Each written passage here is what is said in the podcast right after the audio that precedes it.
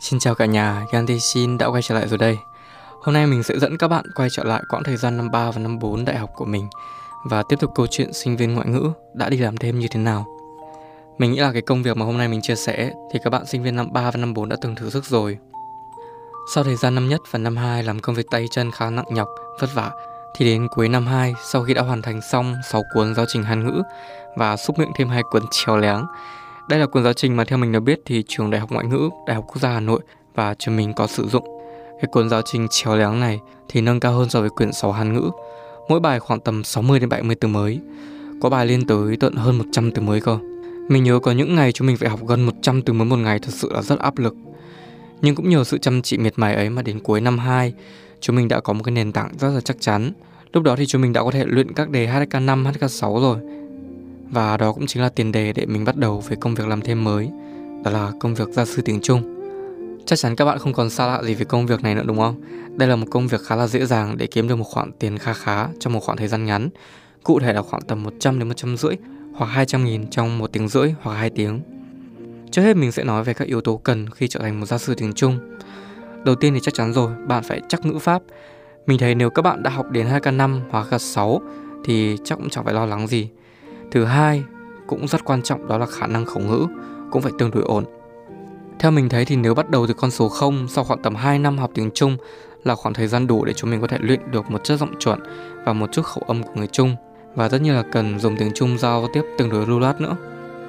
Vậy uh, ngoài hai yếu tố trên là ngữ pháp và khẩu ngữ ra, chúng mình còn cần thêm một kỹ năng cũng khá quan trọng đó là kỹ năng sư phạm.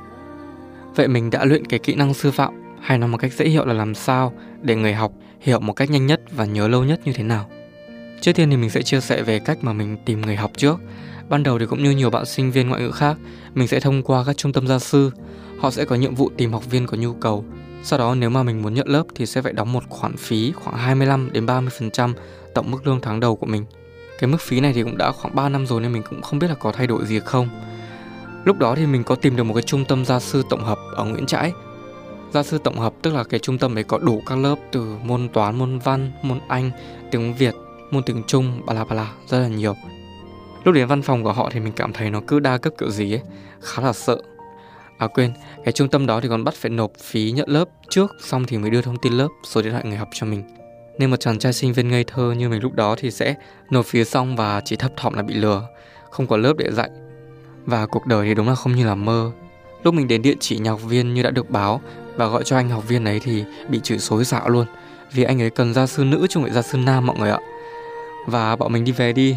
Ôi rồi thật sự lúc đấy rất là cay luôn ấy. Thế là gọi lại cho trung tâm bảo là đổi lớp khác.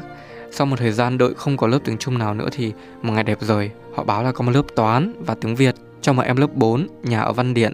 Cũng hơi xa chỗ mình và mình còn phải đi bằng xe buýt thì có nhận không? Và lúc đấy mình cũng sợ là có khi mất trắng cái tiền phí ấy, cho nên mình đã nhận luôn Họ dặn kỹ là phải nói em là sinh viên trường sư phạm Hà Nội 1 này. Nghĩ lại thấy thật là ngại mà, kiểu như mình đã lừa nhà chị ấy suốt mấy tháng dạy gia sư ấy. Vì không phải đúng chuyên ngành của mình, nên mình cũng đã khá là áp lực và sau khoảng 2-3 tháng thì mình đã xin nghỉ. Và từ đây mới chính thức bước vào con đường gia sư tiếng Trung thực sự của mình. Thông qua câu chuyện vừa rồi thì mình muốn nói với các bạn là hãy lựa chọn hỏi han cho chắc chắn những cái trung tâm gia sư nhá. Ở trên Facebook thì mình có tìm được một cái trung tâm chuyên về gia sư khác, có tên là Gia sư tiếng Trung Hà Nội, sau đó một số điện thoại. Các bạn có thể search fanpage đấy. Cái trung tâm này thì khá là nice, cho chúng mình nợ phí 100% tức là chúng mình sẽ đi dạy trước, bao giờ nhận lương thì trả sau cũng được. Và chỉ cần để lại thẻ sinh viên thôi là được, chứ không cần không cần phải để lại chứng minh thư nha. Thế là mình nhận gia sư một anh khá là trẻ ở Tham City, và từ đó thì mình chính thức bước vào con đường gia sư tiếng Trung. Mình dạy theo giáo trình Hán ngữ 6 quyển nên cũng khá là nhàn không phải soạn lại giáo án mà dạy gần như theo đúng những cái mà chúng mình được học trên lớp sau một thời gian sau thì mình nhận thêm lớp và cứ thế thì mình đã tích lũy được một số kinh nghiệm. Quay trở lại câu hỏi là làm sao để rèn luyện được kỹ năng sư phạm. Thứ nhất mình nghĩ đó là một kỹ năng trời sinh, tức là có những bạn sẽ không cần phải cố mà đã tự có rồi. Thứ hai là trải qua luyện tập và mình thì luôn nhắc đi nhắc lại một câu làm bất cứ chuyện gì cũng phải duyệt thật nhiều lần giống như việc bạn luyện khẩu ngữ vậy duyệt tức là sao tức là phải luyện tập phải ra trận thật nhiều Trận đầu thì có thể còn hơi ngượng miệng, giải thích còn hơi lóng ngóng và nhiều lúc học viên nghe không hiểu đúng không? Nhưng đến những cái lần sau, những trận sau thì chắc chắn là đã tốt hơn rồi và rút được rất nhiều kinh nghiệm. Nếu là lần đầu đi gia sư thì bạn hãy cứ thẳng thắn chia sẻ với học viên của mình là Đây là lần đầu tiên gia sư của em, nếu có gì sai sót thì mong chị thông cảm. Em sẽ cố gắng hết sức. Mình nghĩ như vậy sẽ tốt hơn và cũng thoải mái hơn cho cả hai ấy. Có một cách cho bạn nào muốn thử gia sư tiếng Trung, luyện kỹ năng sư phạm, đó chính là hãy bỏ một chút thời gian của mình và thử mở một lớp tiếng Trung nhỏ tầm 1 2 bạn xem sao. Và thường thì lớp đầu tiên maybe là sẽ miễn học phí và bạn hãy thực sự trân trọng cơ hội đó nhé. Vào cuối năm 2 đầu năm 3 thì mình có mở một lớp tiếng Trung online ở trên Facebook và nhận được cái sự hưởng ứng rất là lớn. Và bảy buổi đầu thì mình sẽ dạy miễn phí không lấy bất cứ phí gì. Sau đó các bạn cảm thấy hợp với cái phong cách giảng của mình thì sau đó các bạn đăng ký tiếp. Và đấy là cái khóa đầu tiên mà mình dạy online.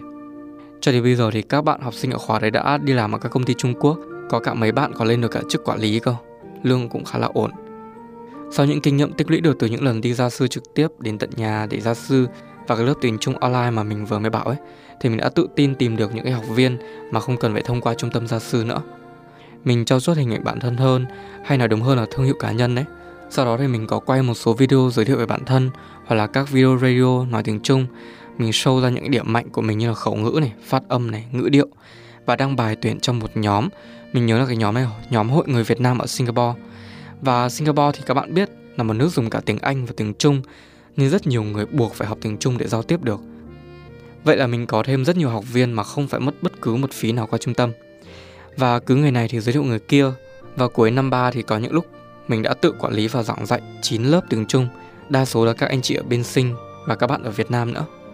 Nghĩ lại thì mình chắc chỉ nghĩ đến từ mệt, vì việc dạy gia sư khá là nhiều lớp từ sáng đến tối, chị ngồi trước màn hình laptop, ít giao tiếp với mọi người ấy. Có một thời gian mình đã thực sự trầm cảm mà mình không biết. Và đến năm tư sau khi đã tích lũy đủ kinh nghiệm trong mạng gia sư thì mình đã có thêm những công việc làm thêm mới ở các mạng khác. Nếu bạn đã nghe tận bây giờ và có hứng thú về cái chủ đề sinh viên ngoại ngữ đi làm thêm như thế nào thì đừng quên dành tặng mình một like, subscribe và nếu được thì hãy share cái podcast này cho nhiều người biết hơn nhé.